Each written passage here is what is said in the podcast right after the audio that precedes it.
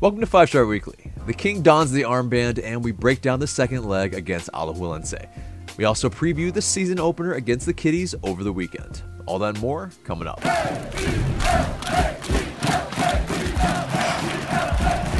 Welcome to the show, Five Star Fam. I'm AJ and this is Mark. And wherever it is you get your pods, subscribe, share, and leave us a good rating.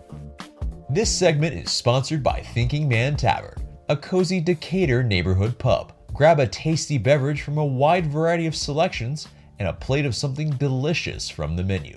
To go, check out Thinking Man Tavern. So Atlanta United held off a stiff challenge by Alajuelense on Tuesday night with a 1-0 win at Fifth Third Bank Stadium Tuesday night. We beat them 2 0 on aggregate to move on to the quarterfinals for the third consecutive year. And we will face either Saprissa or Philadelphia Union. But uh, that third consecutive season is uh, pretty lofty in terms of that little bit of uh, kind of stat fact thing. But uh, we become just the second MLS team to achieve that in the CCL era. That's 2008 to the current. LA Galaxy are the other one with uh, 2012 to 2014. That's according to Johannes Schneider.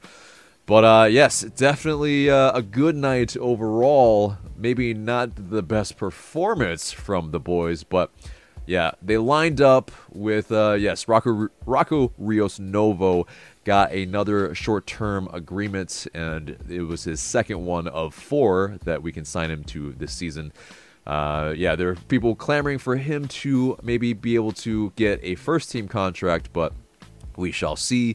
Uh, yeah, he definitely is uh, is showing some good bits, and you know we we don't have any senior roster spots though, so that uh, is one of those things that will be a obstacle.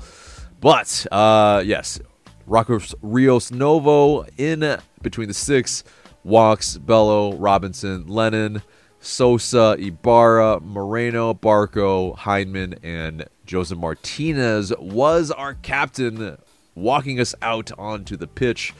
And uh, yeah, really great to see the uh, the king don that armband, and yes, uh, you know, I think also get his first start of 2021, which is very encouraging.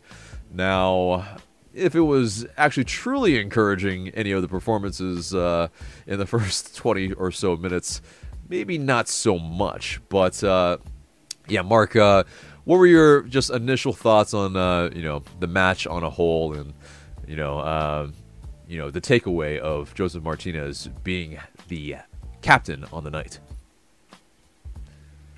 Um. Well, I mean, Josef being captain thing, I think is we he, we already see we know that he's an emotional leader. You know what I mean? And so like he is, uh, whether he's a captain or not, he's always going to have that approach to the game. Um, so I do feel like he's a natural fitted captain. Um, I could, you know, I could see one or two other players maybe donning the the armband, although off the top of my head, not right now. But you know, maybe like down the line, like a Sosa, something like that. But uh, yeah, I think Josef is natural natural leader. But um, the match itself wasn't great. You know, it just it, it wasn't. Uh, at least, uh, especially if you were looking for uh, flowing football, ch- uh, chances created, that sort of thing. Um, there was more of a workman performance from. I mean, like they had their opportunities. Of course, Brooks Lennon hits the bar with a header. Um, you saw uh, flashes of some good things. Like uh, one thing that jumped out to me was Miles Robinson hitting a diagonal a long diagonal to Barco. You know, if we see more that uh, this season, uh, I think something to be really excited about. But uh, yeah, overall, not a great performance, and um, I think it was just a little bit of a heat check, a little bit of reality check. Like mm. this team is in the process of. Um, you know, learning the managers, understanding what the manager wants, and uh, you know they'll see as teams approach them, you know, what uh, what the system offers. You know, layers on, on in terms of uh, obviously shape and um, sort of sequences, but then like when the defense reacts to that, you know, what do you do from there? So I think that's what they're going to have to kind of work through as the season goes on. But uh, can't complain about getting the job done. You know, like that's the most important thing. You know, I definitely think that knockout competition are just uh, a different, uh, a different almost ball game from uh, regular season play. And so you just, you just have to do to do. And it's encouraging to see them be able to grind it out. Yeah, and so you know, it's definitely uh, so you know, like you're saying, uh, you know, not a really super inspiring performance. I think the first 42 minutes in that first leg was definitely uh, the most encouraging. I think of uh, halves in this whole tie, but uh, yeah, that uh, that first 20 minutes. Uh, we had two shots, uh, but none were on target. We had a whole lot of possession, but uh, not really doing much with it. Uh, we pretty much got to the final third and just kind of ran out of ideas against a side that, yes, Alajuelense, uh, they had a lot of uh, trouble being able to field their actual starting lineup going into this match. They had some travel issues, one could say, that five to seven of their starting 11 pretty much weren't able to take part. Uh, they possibly because, travel issues. Yeah, and uh, so you know because they were part of uh, yeah the national teams that traveled to Europe uh, 15 days prior, and uh, yes, uh, what Mark was alluding to, the official statement from Concacaf, uh, they stated their that Alajuelense's uh, kind of oversight and management of their travel and visa arrangements. Uh, pretty much that uh, Alajuelense did not apply for the required exemptions until the day of their travel, only two days before the match. And so, you know, that's uh, that's leaving it late. That's for sure. And uh, you know, like there were a lot of people that were uh, slagging us off on uh, on Twitter, and uh, yeah, our friend uh, CRC Football uh, definitely was doing that as well. But uh, you know, it's one of those things either way, he also said that they weren't actually relying on as many of those unknown quantities as we all may think. It was actually still a pretty veteran side. It's just that uh, they were maybe playing a little bit, uh, you know, round, uh, circle and square pegs type of thing. You know, it's just like, you know, that uh, mm-hmm. that mm-hmm. will mm-hmm. kind of be a recipe for mm-hmm. the kind of performance that you saw. I think that uh, you know they also look pretty drab as well. Uh, they weren't really creating too much, but uh, you know that's advantage Atlanta for sure because uh, you know I'm not really going to be too fussed if uh, you know they have issues either way. I mean, yes, is it unfair in some respects of like uh, did they not you know get those exemptions in time? Uh, it's arguable. Uh, yeah, self-inflicted maybe. Is it unfair? possibly. But uh, yeah, if Atlanta United waited that long to do it, I mean, I would be a little bit upset at my team as well. So uh, ultimately, you know, mm-hmm. we'll take it in that in that sense. But uh, yeah, you know, Jose Martinez. He, uh, he played a good number of minutes, and unfortunately, uh, I think for me, wasn't able to really get too involved in the game. Uh, not a lot of service as well. It was a bit difficult for him. Uh, I think he was a little bit indecisive, I think, as well, uh, of what he really truly wanted to do.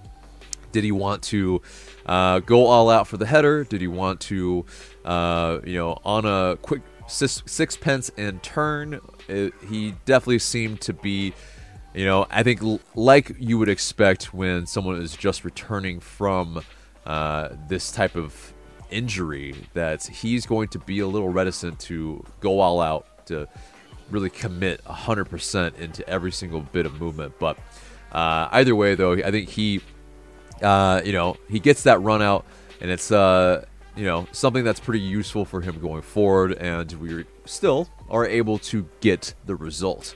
And uh, yeah, you know, get the result we did in the uh, substitute in Jurgen Damm getting the goal. And uh, yeah, just talking to through this sequence. Uh, yeah, it's a uh, good ball in behind, and Ezequiel Barco uh, is one on one with the keeper, and seems like he's trying to round the keeper. and uh, yeah, the ball kind of squibbles away just a little bit, uh, but far enough from both of them. And Jurgen Damm, I think, does uh, the good thing here in that he's following the play.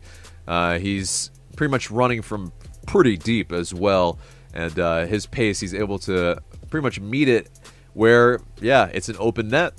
He passes it into the back of the net, and it pretty much seals the deal. And uh, yeah, it's uh, at that point we knew, yeah, we were going into the quarterfinals. But uh, yeah, in terms of you know this match, it's uh, well, let's first say it was Jurgen Damm's first goal for Atlanta United. So uh, congrats to the boy. Uh, yeah, it's definitely uh, good to see him get on the score sheet. He uh, yeah, maybe isn't that out and out starter at the moment, but uh, you know, that kind of super sub at the moment could be uh, something that he could be really suited for until he gets that kind of match sharpness a little bit. But um, yeah, I think there's a lot of uh, talking points here.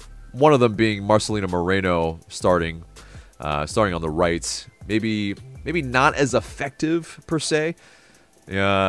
Yeah, I right. think uh, you know he's more suited and more accustomed to playing on the left and in the middle.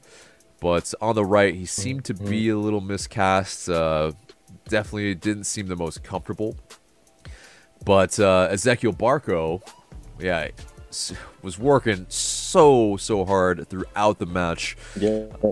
And uh, yeah, I mean he was everywhere, uh, being fouled as often as uh, you think he would be. I mean, pretty much every time he was on the ball.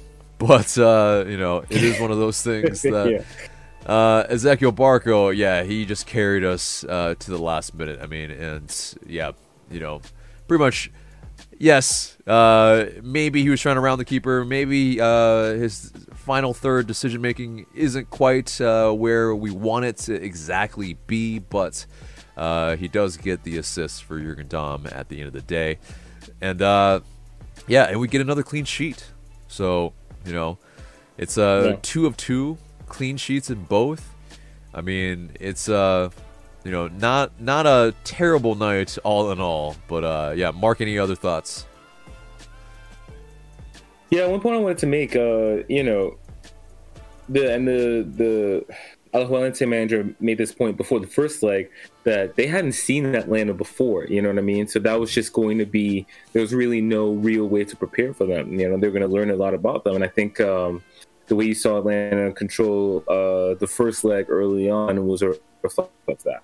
Um, I think you know what you saw in the second leg was definitely um, a more prepared Alajuelense, and then they were, as our friend uh, Eddie told us, they were comfortable sitting deep anyway, and so you know they they definitely made uh, the second leg a lot more difficult, knowing that they only needed the one goal. You know, it seemed like that was a strategy, just try to catch Atlanta out and um, you know, you know, it's tied from there, and any, anything happened from there. So, um, part of why Atlanta struggled, and um, you know, just like being able, uh, you know, a team having a second goal with you within a week, um, you know, they're definitely going to know more about you, and so I, it'll be interesting to see how Atlanta navigates that throughout the season with the teams that they play twice, three times.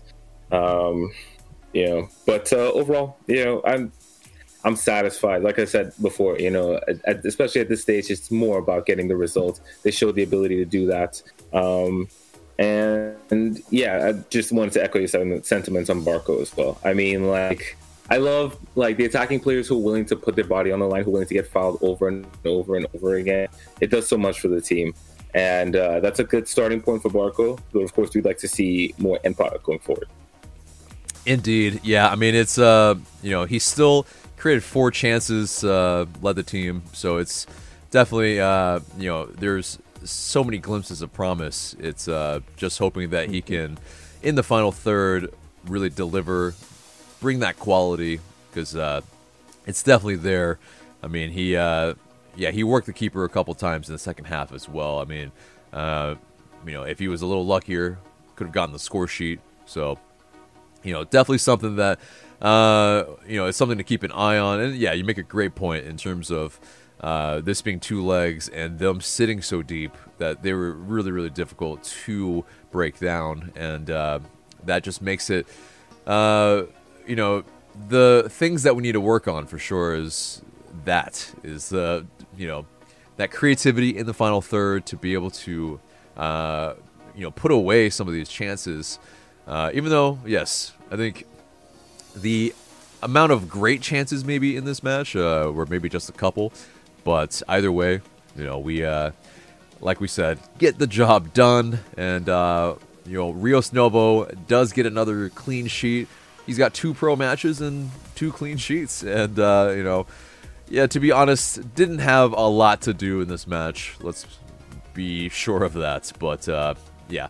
Still, yeah, the one foot save though, which was really scary, man. Oh yeah, that was brilliant. Uh, yeah, what a beauty of that save. Oh man, uh, crucial. But uh, you know, he seemed to have it covered positionally. He seems to be very mm-hmm. sound, mm-hmm. and the uh, ball at his feet. Yeah, he uh, he can definitely pick out a pass from the back for sure. And I think the uh, the defense needs to be lauded here uh, for not only this clean sheet, but I think on uh, a job well done in both legs, uh, really keeping it stout and limiting a lot of the chances. Even though, uh, yes, this was a you know maybe not as uh, high-powered side that Alajuelense is used to, but. one more note on this, though, is that Eric Lopez wasn't part of the squad, and a lot of people are questioning where is he at. Uh, he's a guy that you know seemingly could play a part uh, and is a maybe dangerous guy that you could bring off the bench as well. But Doug Roberson, uh, he pontificated on Twitter that uh, why he's neither starting nor in the game day roster.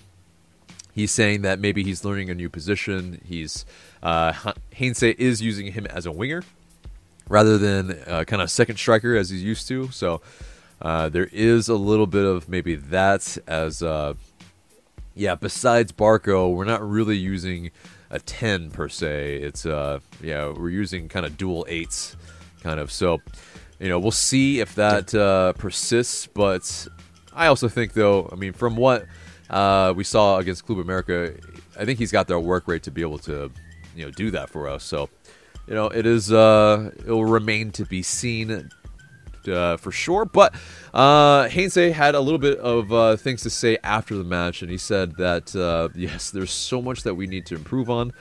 Uh, it only gets more difficult from here, uh, obviously, because yes, we have the MLS season starting. So uh, yeah, we definitely yeah have a lot to uh, to work on. But uh, Heinze also talked about Josef Martinez's play he didn't want to evaluate it. He said that I want to, uh, I want him to enjoy the time on the pitch that I decide to give him. So interesting that, uh, yeah. I mean, basically, I think he's knowing that Josef Martinez is going to be, I think, coddled for a minute. It's not going to be, yeah. you know, allowing him just uh, handbrake completely off and just, you know, let him go off the rails full 90. But uh, mm. you know, and that's I, I think. I mean, I. Mm-hmm. No, yeah, I uh, I just want to make a point that so far I like how Heinze's been managing Josef I like it a lot. You know what I mean? I like that he's kind of, and I guess you could say putting his foot down a little bit. You know, just uh, doing his job as a manager. I think you know because like players are always going to want to play. Players are always going to want to get out there. You know, especially the most competitive players. Um, and so I think Heinze does need to have that handbrake up on him. You know, be careful with how he starts him, pulling him after 60 minutes and so on.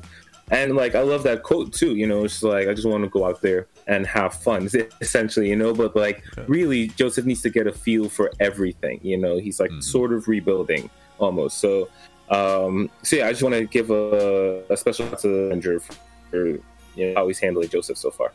Indeed. But yes, we do move on, like we said, and we will await who we face in the quarterfinals. So let's wrap that baby up and move into the news. And it is finally official. Alan Franco is an Atlanta United player.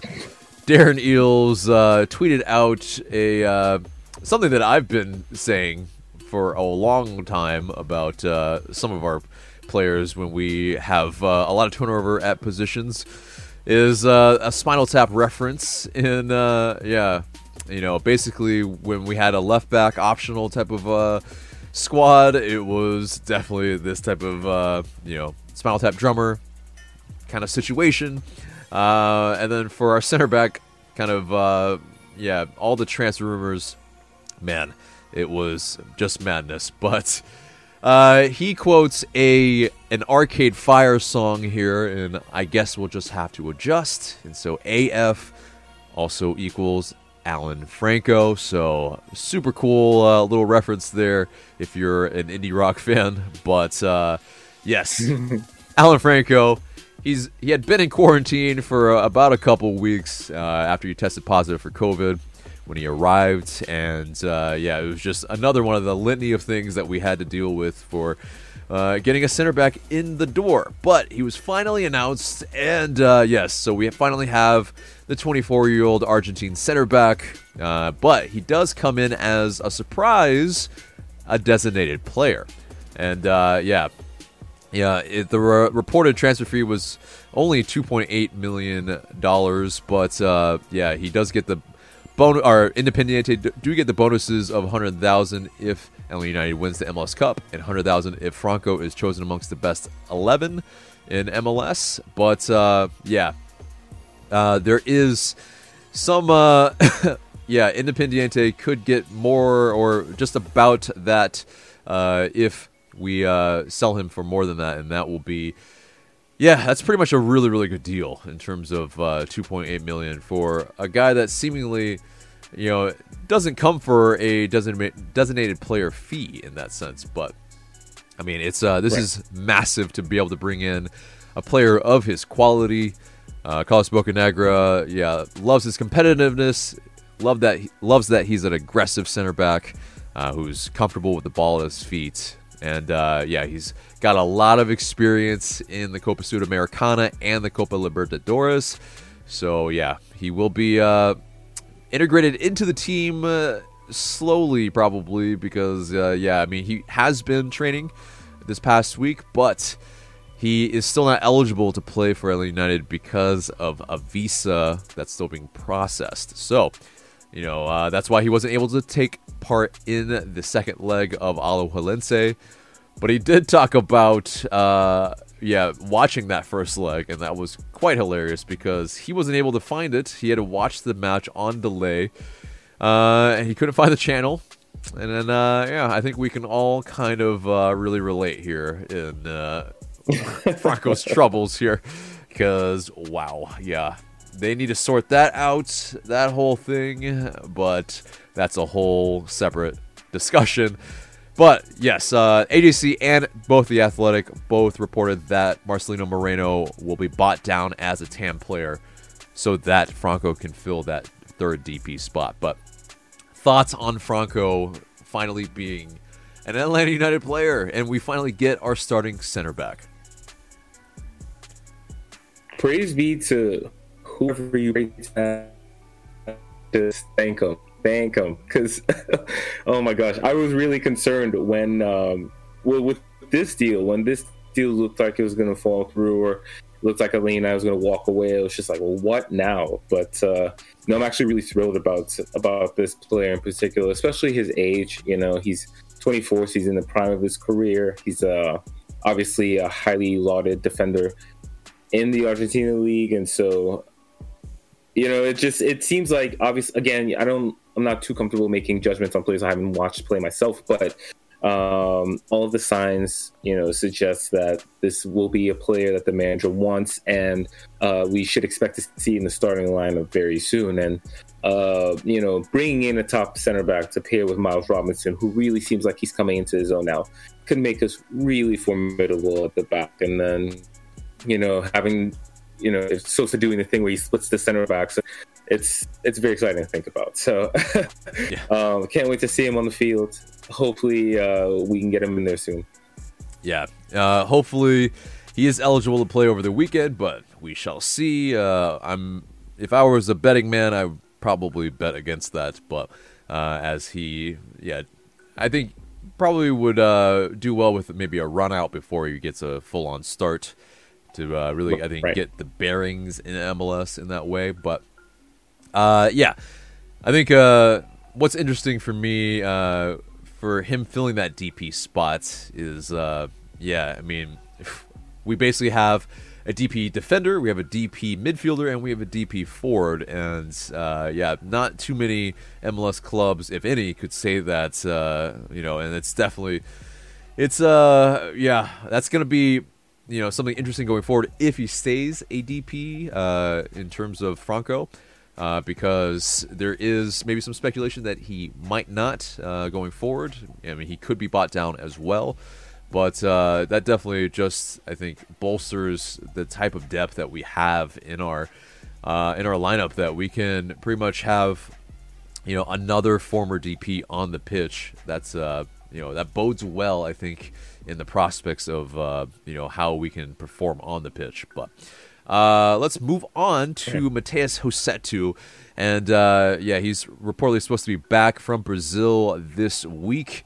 Uh, he may have been working on his green card, says uh, Doug Roberson, and uh, we'll see if he actually is. That might open up uh, one of those international spots, uh, or I don't know. Maybe some people are speculating that Rossetto might be the one that uh, unfortunately is maybe sacrificed from the roster, if not. Uh, But would that be uh, something that uh, would be a little bit uh, harmful to our roster? What, what do you think? Uh, you know, would you be would you be remiss losing Rossetto?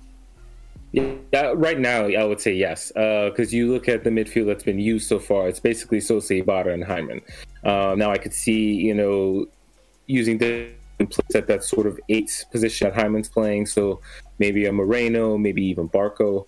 Um, in terms of Ibarra, though, I'm not sure you have a natural replacement. You know, like maybe Mo Adams, for example, or um, I'm struggling to think of someone else. That maybe Hyndman gets moved in that position, but uh, I think you would want some depth overall. So, uh, you know, I think, you know, early on last season, especially in preseason, we saw some things from Rossetto that was, you know, kind of promising. And so I think Rossetto may be one of those players that improves because of the system and the manager. Um, so I would say he, I wouldn't write off his future with LA United yet, at least this season. Yeah, But I wouldn't write it off yet. Yes, LA United do need to get roster compliant before the match against Orlando City, so uh, no doubt there will be some moves announced soon. But uh, yeah, just stay tuned on our socials for that. But uh, yes, uh, moving on from that, MLS has officially announced the U22 initiative. Uh, there's definitely, uh, yeah, in terms of that, there's three. There's for each club, there are some specific things that get kind of wonky, but another new 2021 roster rule is that uh, there's no amount of fee earned from the transfer of a designated player that may be converted into GAM, and so that also is uh, interesting as well because why would they create a new rule that pretty much disincentivizes selling DPs and maybe U22 players as well, as opposed to the old system? It uh, just maybe. I don't know. It's another one of those MLS things that, uh, yeah, makes you question a lot of uh, their thinking. But uh, you have a quick thought on that? Uh, well, at the of getting too deep in the weeds. So, what about Tam? Is Tam going to continue existing, or Tam? They're getting rid of Tam, right? Exactly. So it's uh, yeah, Tam is not going to be existing, uh, and so yeah, it would just be a lot of general Oh. allocation money, and so it is yeah, just yeah, then it is weird. Yeah, right. Then it's like you basically have to use the money for DPS, right? Is that what they're trying to encourage? You know, like since the trades that MLS is saying, okay, we're giving you essentially, let's say they add three U22, so we're giving you uh, slots for six DPs, but any money that you make from selling a DP, you have to then, you know, I, I don't know. I mean, I'm not again. I, who knows what MLS is thinking? it's uh, another one of those perplexing roster rules things that we won't get too into the weeds, uh, like you were saying. Yeah, so, right.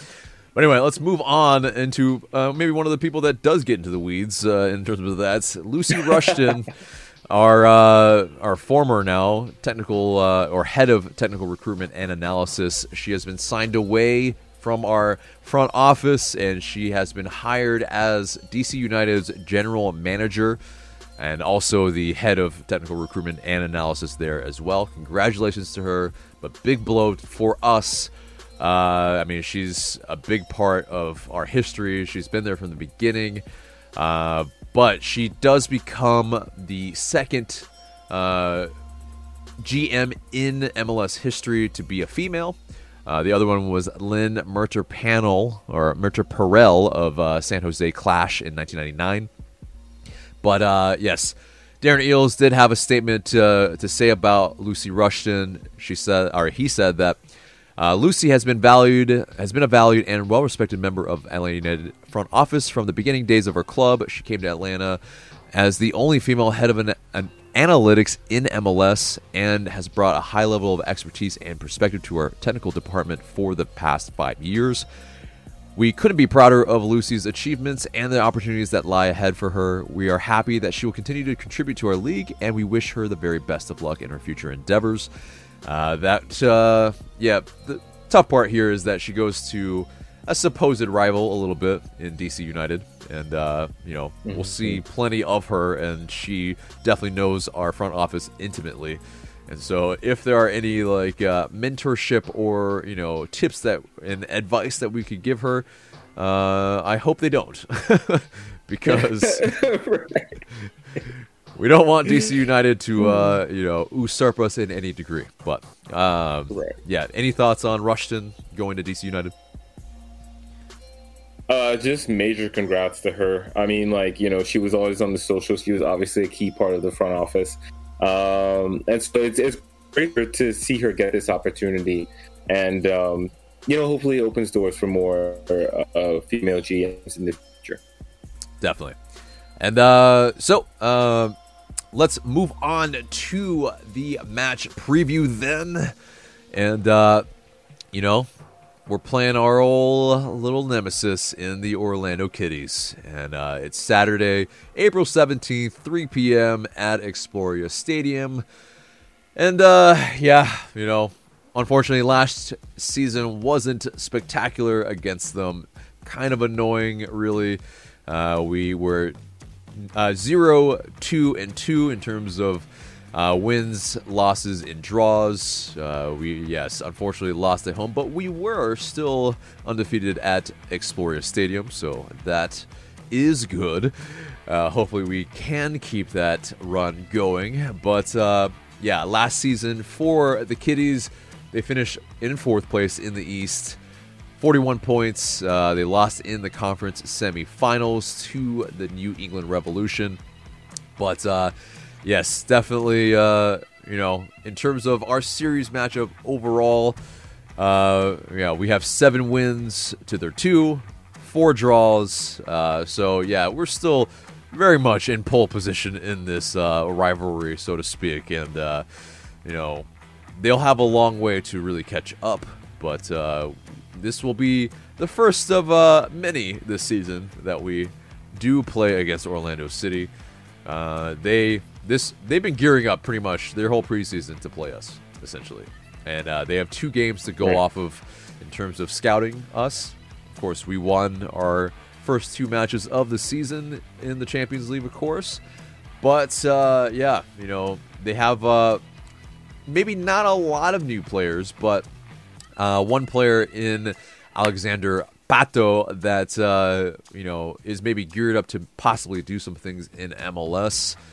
But uh, also Nani is another player to watch for sure for them. The uh, veteran player for them and, and their captain, and uh, yeah, he's definitely, of course, in terms of uh, that pedigree, he's played for Manchester United, so he's that guy that uh, as they go, he goes, or as he goes, they go rather. But uh, definitely, mm-hmm.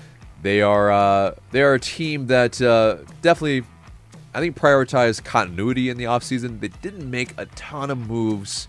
Uh, they only really brought in Pato, uh, Silvester van der Water, but they did lose a key guy in their striker in Daryl Dike, who, of course, is in the EFL Championship, and uh, also Josué Colmán and Kamal Miller. But uh, yeah, DK not being part of their squad anymore in terms of uh, at least in the interim. He's on loan. But uh, yeah, Pato in instead. What do you, what do you think? Like, does Pato strike fear in your heart, or uh, are you you know happy to see maybe Daryl Dike maybe you know not part of their squad and maybe hopefully sold actually uh, you know somewhere by Orlando City? Yeah, I'll answer your second question first. I'm definitely thrilled to not see Dike in the league. I think it is cool too that he's uh, doing well at uh, Barnsley, and yeah, if Orlando City are smart, they will sell him to. Um, I mean, there are rumors that even Premier League teams are looking at him, like an Everton, and so um, it'd be a great move for him, and it would be, I think, reflect well on the league in terms of Pato. Oh, and, and maybe I, as a Chelsea fan, he had that terrible loan there, but like honestly, Pato had been fallen off, you know, and then he uh, goes back home to Sao Paulo and they release him, you know, and he hasn't played since July. So, an out of form Pato definitely doesn't strike fair. I think uh, it's I think a lot of this is going to fall on Nani again, you know, which is like, which really how it was before, you know. Uh, so I think that Nani has been a pretty good player in MLS.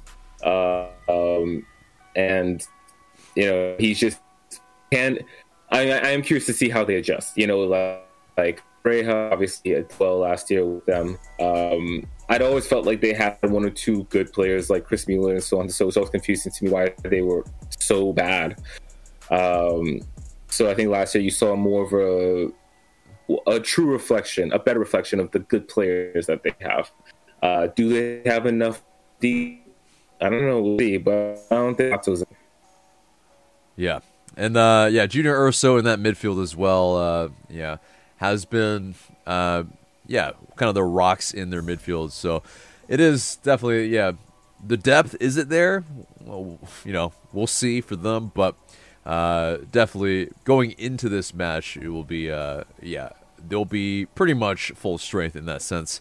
But for Atlanta United, of course, uh, Ezequiel Barco, he's been, uh, like we were mentioning, uh, pretty much uh, carrying this team a little bit in terms of creating chances.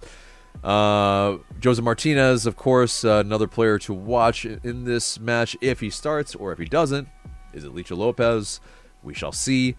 But Santiago Sosa so far has been just that person in midfield that can do it all. And yeah, you know, being able to defend uh, any of their best players on on the opposition side, uh, being positionally so sound, and uh, just starting our attacks. It's been really quite wonderful so far for, from Sosa, and uh, yeah, hopefully Moreno. Uh, yeah, obviously former DP now, but uh, he is a player that if you know he can get it going after that first match where it wasn't you know maybe the the best showing from him.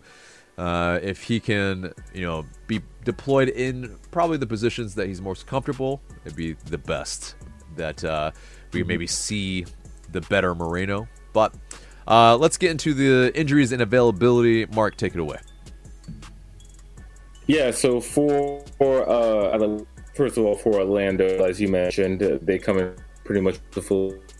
Uh, for Atlanta United, yeah, we're gonna be missing Mo Adams. He's uh, dealing, recovering from uh, hernia surgery still. Um, to uh, not quite sure, might be working on his green card, but he's not going to be available. And of course, Alan Franco is still working on his visa, so probably won't be available in time for this match.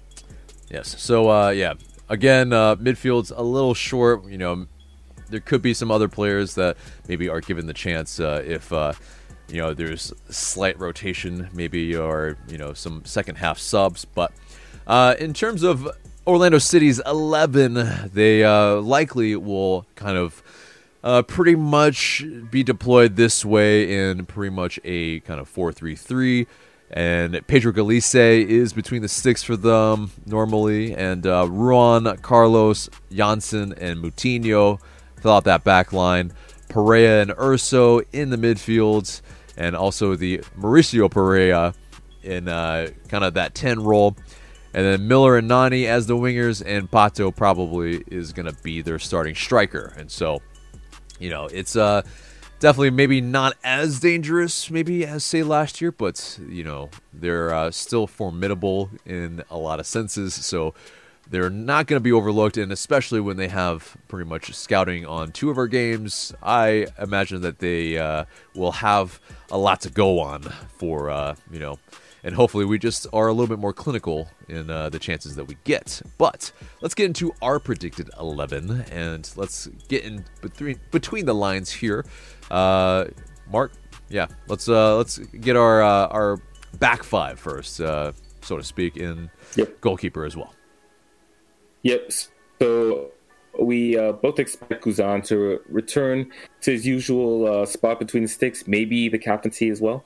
Uh, and then uh, from right back to left back, we have Lennon, Robinson, Walkes, and Bello. I think you know they were so good the first two games, no reason to change anything. Just we might not available.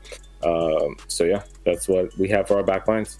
Right, and uh, yeah, I mean Ronald Hernandez still hasn't really played a part yet, but I think yeah, to take away uh, you know starting spot from Lennon right now, he hasn't not exactly uh, you know deserves to be dropped either. So it's uh, I think he persists as that right back. Um, and if we see uh, a debut by Alan Franco, I think that would be a surprise. But uh, you know, stranger things could happen. But let's get into that midfield. Uh, I think slightly different for both of us. I have Ibarra and Sosa and Barco, as it's kind of been deployed during the preseason. But uh, yeah, and uh, somewhat uh, in that second half against Alajuelense in that second leg. But uh, you have something different, Mark. Yeah, I associate Bada, and as we mentioned, we talked about Moreno maybe playing his natural position. I would like to see him start off in that eighth position. Um, and we should, you know, as we go through the lines, we should keep in mind that there's going to be a lot of fluidity in this formation yes. anyway. But um, yeah, I think uh, we'll see Moreno in a more of a midfield role for this match. Mm. I think Barco uh, should be more deployed as the 10 a little bit, as uh, in that second half, he definitely. Um, he was a little less anonymous like he was maybe in the first in terms of like the chances created. I mean, he definitely just uh, yeah wasn't able to uh, maybe fashion the chances that uh, he was in the second half when he was more central, and so. Uh, I think for me, it makes more sense uh, when he's played as a left winger. Maybe not as effective, but you know, it could be yeah that fluidity that Mark was talking about. But Getting into the the front three, then yeah, take it away. So right wing, uh, I think Jurgen as you do as well. After uh, you know he came on in the second half, I think Atlanta United were definitely missing that width in last night's match. Um, and so I would definitely like to see Jurgen Damm take up a right wing position. Uh, Licha Lopez comes in for both of us. You know, Josef got 60 minutes. Uh, he's got to recover a little bit, I think. Um, and as I mentioned before, is going to have the handbrake up on him as well. Uh, and then, of course, you have Moreno at left wing. I have Barco. Um, and I think that that honestly makes sense in the sense that uh, I think that you could see them uh, swapping positions a lot. You know, Moreno going out to the wing, Barco coming in. Um, you know that interchange, and then having Bello, uh, you know, overlap on the left as well. I think the left side will definitely be dangerous right? And if uh, the defense gets tucked in that way, you know, if they can switch the ball over to Damm on the right or Lennon getting forward on the right, you know, I think that's how you, you know, I think that's one way in which you can see all this come together. And the thing about Licha Lopez too is that you know he'll drop deep, he'll knit things together. So yeah, I mean, I, this is definitely a lineup that I would like to see versus Orlando City. Yeah, and uh, like you were saying, yeah, I think it's uh, in terms of the striker position, it's going to be a lot of I think uh, kind of interchangeably uh, interchangeability between Licha Lopez and Jose Martinez. Uh, obviously, they bring different things, but uh, it'll be probably a lot of this where one starts one match and another starts the other match, uh, kind of back and forth, and that way to keep both of them fresh. Obviously, Licha Lopez is uh, in his late 30s, and uh, yeah, Jose Martinez obviously is coming back from injury, so it makes a lot of sense here. So, anyway, let's move on to what we'd like to see the team do in this match. I think uh, we've seen a little bit of this, but more I think would be better in terms of uh, more verticality uh, with Jurgen Damm getting in behind, maybe getting to the touchline like he uh, often does. I think will really stretch out this game, and so uh, that's why I think both of us have him starting. Uh, and then hopefully we're more clinical in front of goal because, yeah, we hit a lot to the keeper or got unlucky, hit posts or crossbars, and uh, hopefully we can start to see uh, some hit the back of the net in the match. More than one, hopefully. But uh, yeah, also, we got to watch out for that ball over the top as uh, there will be willing runners for Orlando City, I'm sure. And yeah, Yeah. keeping that press and counter press, uh, yeah, keeping busy and pretty much after we lose the ball, making sure that we uh, harry the ball carrier as soon as possible. Uh, that usually tends to bode the best uh, in Heinze's system. But yeah, if we uh, keep it tight, if we go down early, you know, don't get our heads down. It's not going to be a big deal. It's I think, uh, yes, uh, some of the the squad is kind of held over from last season in terms of for us. So they know a little bit of those horrors at uh, Mercedes-Benz Stadium, but they also know the big pluses in uh, how we still kept them at bay at Exploria Stadium. Also with that, uh, you know, that Adam Jahn uh, last minute header to uh, you know break their hearts. we uh, we definitely right. know all about that. But anything in particular that you like to see them do in this match? Um, not really to add to what's uh what you've already said. Definitely the counter press, counter press, counter press. Definitely. Uh, um, um, and like I mentioned before, I think the left side is going to be a point of interest for Atlanta if they line up the way we think they will. Um, but I think with, with, you look at the roster construction in general, I think it's uh, it's more built to where you have like attackers cutting, cutting in from the right side. You have Bello, like I mentioned, overlapping. Uh, Mike Ambrose can do that a little bit as well. So, um, yeah, I think the left side is going to be uh, going to be dangerous and hopefully produce some goals. Yeah, hopefully uh, we, you know, uh, overload them a lot on that left and you know, uh, pretty much get our uh, our chances going from there. But that gets us to our score prediction. Mark, what do you got? Feeling optimistic about this one. I have us winning two one. I think that uh, you know with a couple matches under our belt now, and obviously they've trained, they've been working things. Uh, I'm curious to see what wrinkles they start to introduce in this match. You mentioned Orlando will have seen those two games, um, so I expect now um, to see a, a, slightly different lineup. Um, so yeah, I think that uh, I think we'll come out. I think we'll um, overwhelm them to a degree. Uh, maybe sh- uh, show them something they haven't seen before, and I, I think Atlanta will win two one. I love that. Uh, hopefully, that is the case. I'm unfortunately a little more reticent to uh, kind of name, uh, you know, name a winner here, and uh, so it's going to be a one-one draw for me. I think, you know, a lot of our, if we don't necessarily win them. Uh, we've been drawing against Orlando City in that way, so I think uh, you know against Orlando City, uh, who have been gearing up for us pretty much all preseason, and uh, us still, uh, yeah, we got to get our match fitness under us. I think we won't necessarily have our full legs, so uh, yeah, I think it's a one-one draw for me. But yeah, let us know in the comments below what you think the scoreline is going to be, who you think is going to start all of that. You know, we're looking forward to what you have to say. But guys, that pretty much does it for the entire show, except for the question of the day. And the question of the day is Can Ezequiel Barco live up to his potential in 2021? You know, uh, it's definitely a big year for him. What what can he do? Uh, how many goals? How many assists? Let us know in the comments below. And that's it for us today. Remember to subscribe to us if you haven't already. Share this episode and leave us a review and rating so we can pop up higher in your rankings. And for Mark, I'm AJ. Thanks so much for listening.